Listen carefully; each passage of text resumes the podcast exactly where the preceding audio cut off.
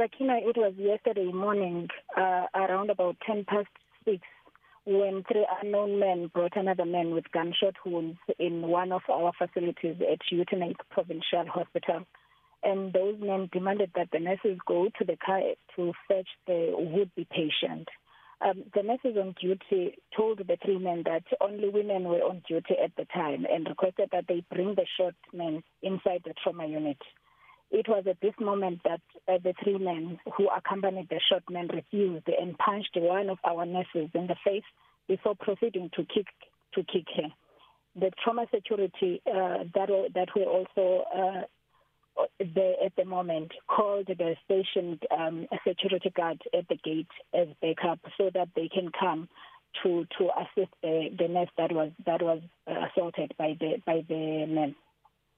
Uh, Mr. Geta, was there any action taken against the men by security on the premises? Um, uh, quickly after that, because everything happened so fast um, uh, um, uh, at the moment, uh, the men quickly sped off on a, on a Ford Fiesta, threatening the trauma staff, saying if the, the, the men that they had brought in succumbed to, to those gunshot wounds, they would be back to kill everyone. However, as the department, we quickly called the police who quickly arrived at the scene, I think a few minutes later after that, and the statement were, were done by the, by the officials on duty. It's a good thing that the police uh, police arrived uh, speedily, but it does call into question uh, the levels of security at the hospital, Mr. Geta. Um, wouldn't you agree? Uh, Sakina, the department has private security in all our services, in, in, in all our health facilities in the province. In this instance, we may not um, direct this incident to a security concern because as a department, we always ensure that all our facilities have uh, securities in place. But our, as you know, uh, these are health facilities and those are gun areas. So our our security guards are not are not care, always are not carrying guns. They always have their their their their equipment in place. But these guys that came in were equipped with guns and everything. So we cannot call it as a as a security issue. Mm.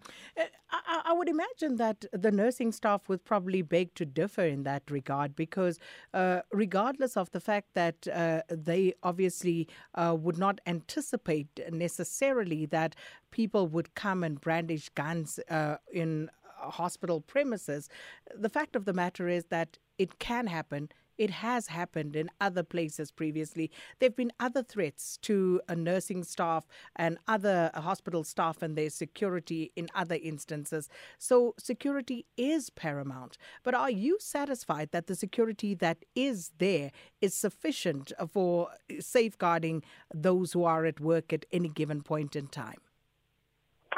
Yes, Sakina, as a department, we are doing everything that we can, and we have ensured that all our facilities have securities in place. And uh, um, and in this instance, we want to call upon the, the, the communities at least to, to, to at least to respect our health facilities so that they can get all the, the, the, the right services. Because if we continue uh, experiencing such incidents, this may at, at some point, sometimes uh, compromise the services that we, we offer to the department. Remember, our facilities have to remain safe for the patients and also for those that um, those that accompany the, our clients to the facilities. We have ensured.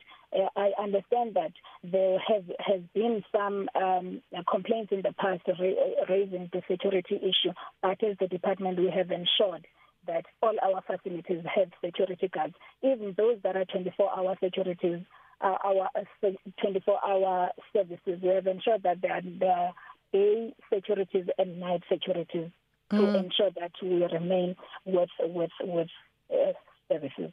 But, but look at this very incident. So, what sort of uh, surveillance is conducted? Because when someone enters the hospital premises, how did these guys get by with guns? How did they bypass security in that instance? According to the reports that we have received from the guards that were on on site, Sakina, uh, as I've alluded previously, everything happened so fast they they were searched at the gate, um, and then they went through to the trauma unit, and then quickly rushed to the trauma to us, the nurses, and then it is at that point that we discovered through through their actions because could the, the, the securities then noticed that these guys were, were also armed. They were searched at the gate, but they were it were realized when they were at the at the, at the trauma unit that they were armed with guns. Mm. And I suppose that is something that needs to be investigated. What sort of search was conducted where yes. people got through with guns and were able to brandish those inside the facility? But yes. Uh, with regard to the victim with the gunshot wound, uh, what is his condition? Um, the victim that that was brought in by the by these three men died on arrival. Sakina, it is said that he passed on on arrival even shortly after the guys had left the facility.